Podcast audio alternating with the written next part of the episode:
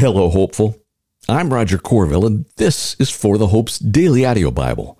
Here, we read through the scriptures conversationally, talk about the truth claims of Christianity, and learn to fall more in love with Jesus and the people in His world. Welcome. Can we go big picture for a moment and think about a theme that is found from Genesis to Revelation? And here's a factoid for you marriage. When you look at theology, particularly from a systematic theology perspective, marriage is actually part of the theology of the church. Catch this from the Lexham Survey of Theology. Marriage is a principal image in the scriptures for describing the binding covenantal relationship between Yahweh and Israel, and again between Christ and the church. And there's a long list of scriptures supporting that. Now, catch this next part. The foremost idea conveyed through this image is not sexual union, but complete steadfastness, fidelity, and loyalty. It is on the basis of Yahweh's fidelity to his people that the people of God are to understand the permanent and comprehensive union that is the human marriage. My friends, here's our theme today response to the sin that causes us to fall short of that intended permanent marriage bond requires rescue. And just like that, we get to episode 2131. And today we've got a longer Old Testament segment to get through, but I'm trying to connect the parts, right? Because we're going to get to, uh, in our Old Testament segment, one of the most epic sections of the whole Bible. And I'm not even talking about just the Old Testament, I'm talking about the whole Bible.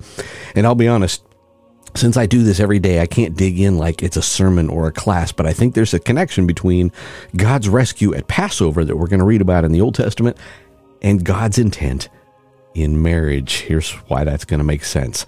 Turning to our New Testament segment, the timing in this conflict you're going to hear about with Jesus and the religious leaders is right in the middle of several chapters in Matthew talking about what the Christian life is or should be like.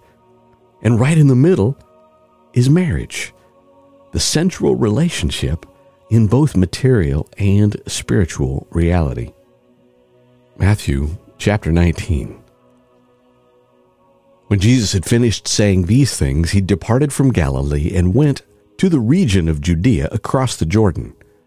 Large crowds followed him, and he healed them there. Some Pharisees approached him to test him. They asked, Is it lawful for a man to divorce his wife on any grounds? Haven't you read? Jesus replied, that he who created them in the beginning made them male and female. And he also said, For this reason, a man will leave his father and mother and be joined to his wife, and the two will become one flesh. So they are no longer two, but one flesh. Therefore, what God has joined together, let no one separate. Why then, they asked him, did Moses command us to give divorce papers and send her away? And he told them, Moses permitted you to divorce your wives because of the hardness of your hearts. But it was not like that from the beginning. I tell you, whoever divorces his wife, except for sexual immorality, and marries another, commits adultery.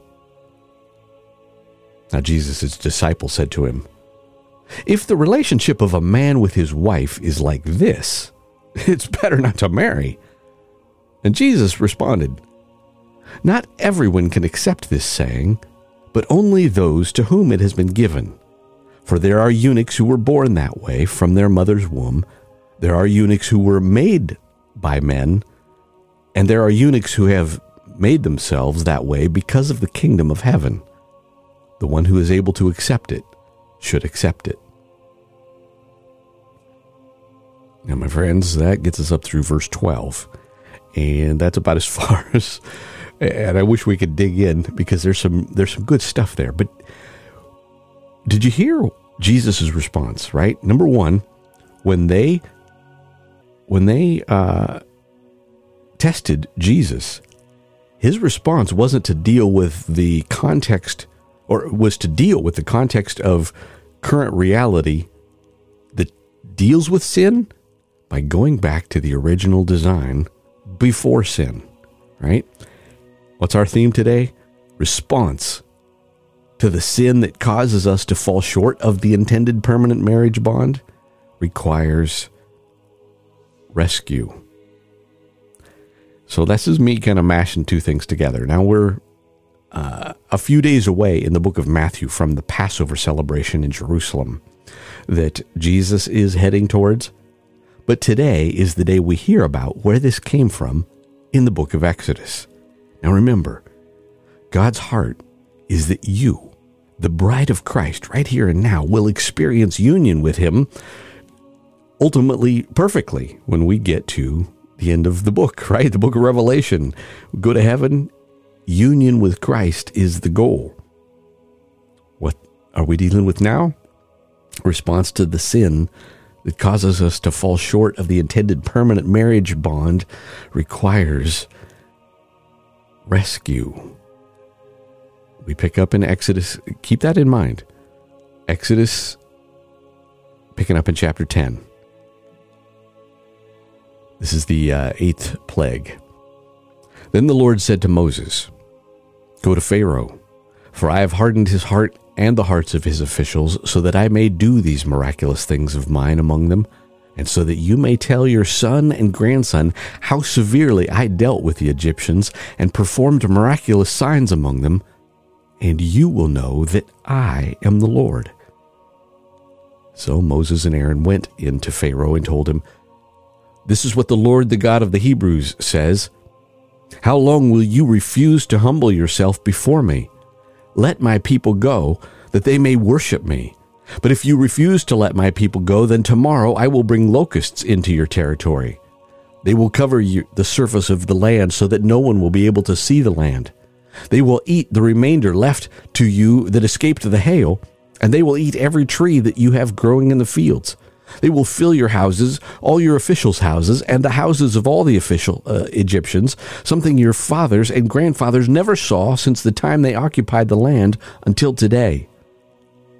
And then he turned and left Pharaoh's presence.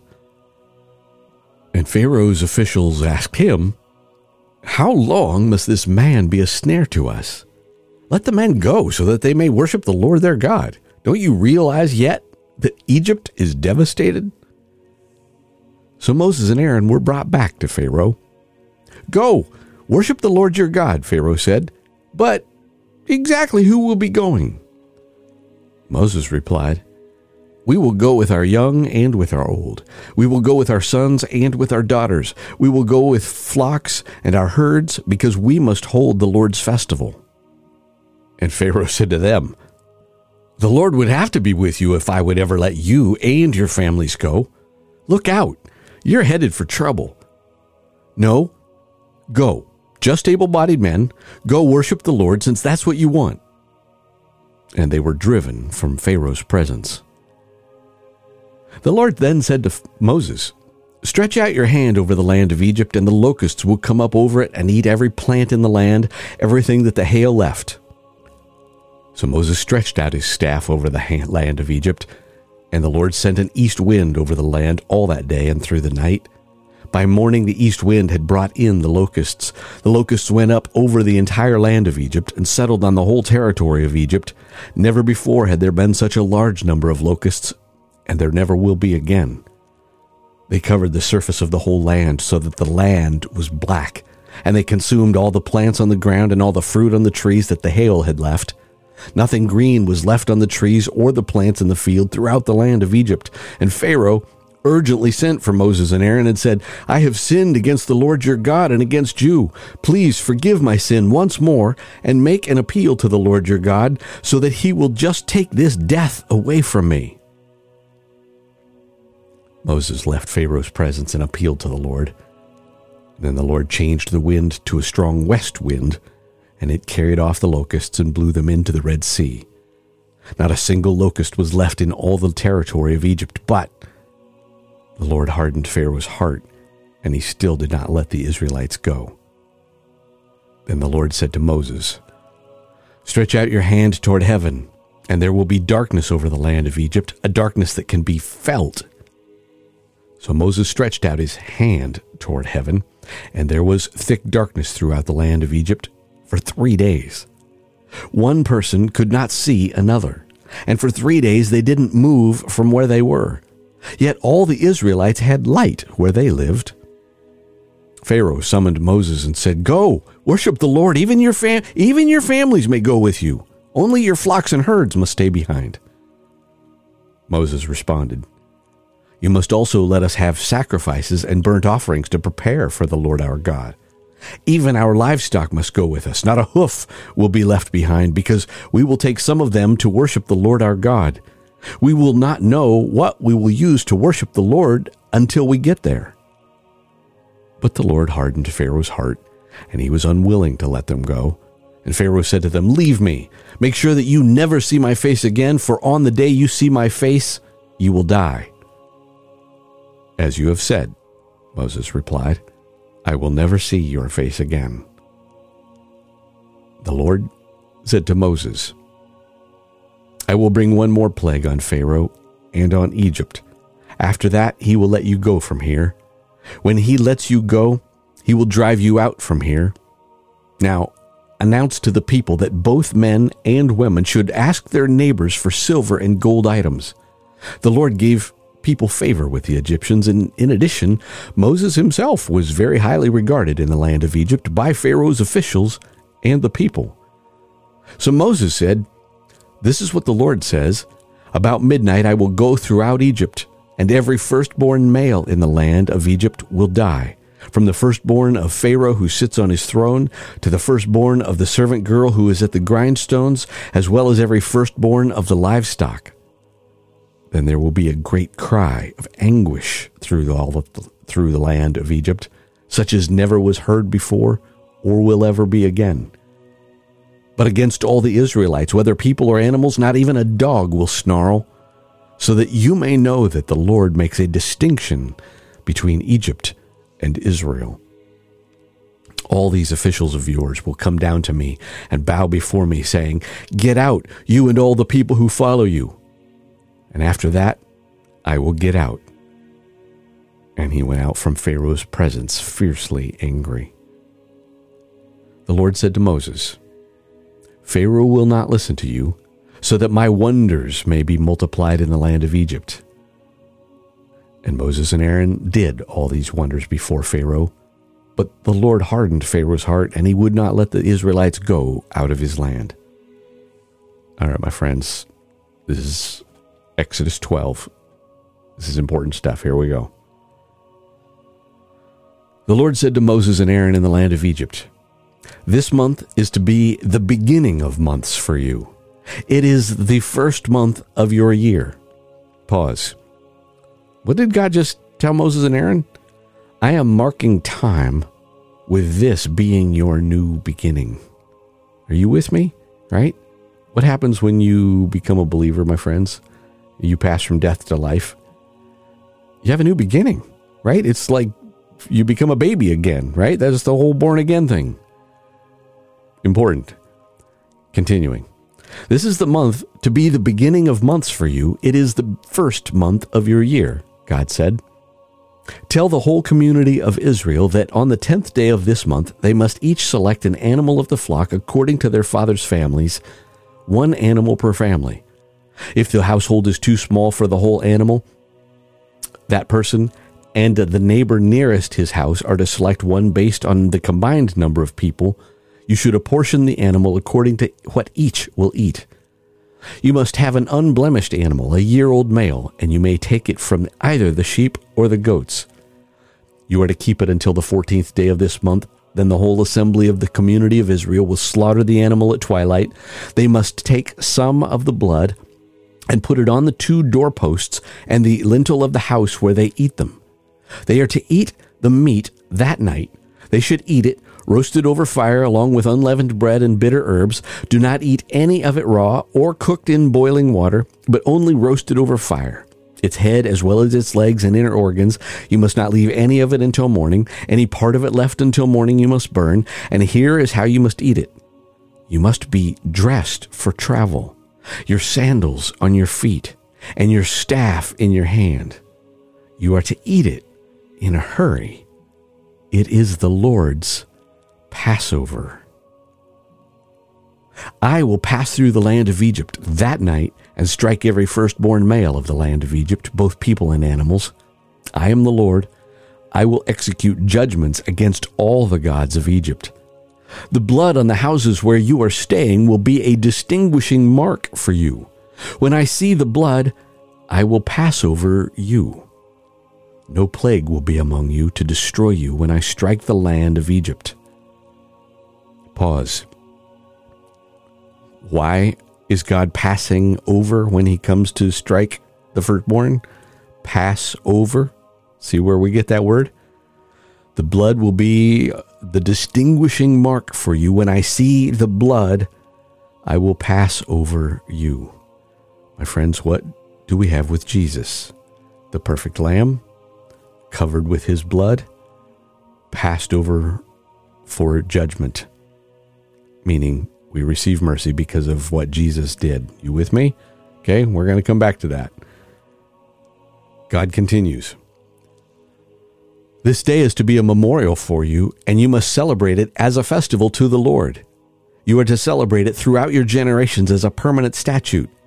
You must eat unleavened bread for seven days. On the first day, you must remove yeast from your houses. Whoever eats what is leavened from the first day through the seventh day must be cut off from Israel, and you are to hold a sacred assembly on the first day and another sacred assembly on the seventh day. No work may be done on those days except for preparing what people need to eat. You may do only that. You are to observe the festival of unleavened bread because on this very day I brought your who? I brought your military divisions out of the land of Egypt. He's speaking like in past tense. I brought your past tense. I brought your military divisions out of the land of Egypt. Has he done this yet for Moses and Aaron? No. Interesting, huh? You are to observe the festival of unleavened bread on this very day. I brought your military divisions out of the land of Egypt. You are to observe this day throughout your generations as a permanent statute. You are to eat unleavened bread in the first month from the evening of the 14th day of the first month until the evening of the 21st day. Yeast must not be found in your houses for seven days. If anyone eats something leavened, that person, whether a resident, alien, or native of the land, must be cut off from the community of Israel. Don't eat anything leavened. Eat unleavened bread in all of your homes. Then Moses summoned all of the leaders of Israel and said to them, Go, select an animal from the flock according to the families and slaughter the Passover animal. Take a cluster of hyssop, dip it in the blood that is in the basin, and brush the lintel and the two doorposts with some of the blood in the basin. None of you may go out the door of his house until morning. When the Lord passes through to strike Egypt and sees the blood on the lintel and the two doorposts, he will pass over the door and not let the destroyer enter your houses to strike you. Keep this command permanently as a statute for you and your descendants. And when you, here, catch this, and when you enter the land that the Lord will give you as he promised, you are to observe this ceremony. When your children ask you, What does this ceremony mean to you? You are to reply to him, It is the Passover sacrifice to the Lord. For he passed over the houses of the Israelites in Egypt when he struck the Egyptians, and he spared our homes. So the people knelt low and worshipped. Then the Israelites went and did this. They did just as the Lord had commanded Moses and Aaron. And my friends, the very next line, that gets us up through verse 28, and that's where we're going to pause today. The very next line says, Now at midnight the Lord struck every firstborn male in the land of Egypt. And we will pick up there tomorrow. My friends, I'm. What, what is God's heart? We saw earlier in the book of Exodus, I will be your God and you will be my people. What is God's heart? You can't rescue yourselves. I'm going to rescue you. Why? Because I want to be with you. I want to bless you. Now, of course, we decided we don't want to be blessed on His terms, but the Creator of the universe said, I want to be with you. We see this in Genesis chapter 1, and we see it in Revelation chapter 22.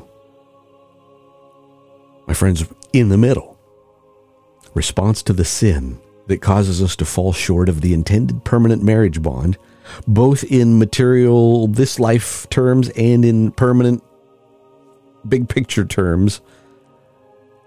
Both of those require rescue.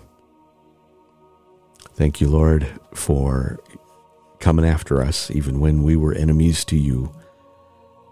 Lord, I pray that you would help this just sink in. Lord, I'm just taking two random chunks of text from the New Testament and the Old Testament and trying to tie them together with the big picture theme of Scripture, Lord. And may, if there's anything, Lord, that I said that's wrong, would you just strike it from the memories of, of all listening here? But Lord, if there is something here that you want us to see, Lord, I pray that it would be you that is seen. Lord, not me as a teacher, not my words, Lord, but your words. I love you, my friends. Amen. Amen.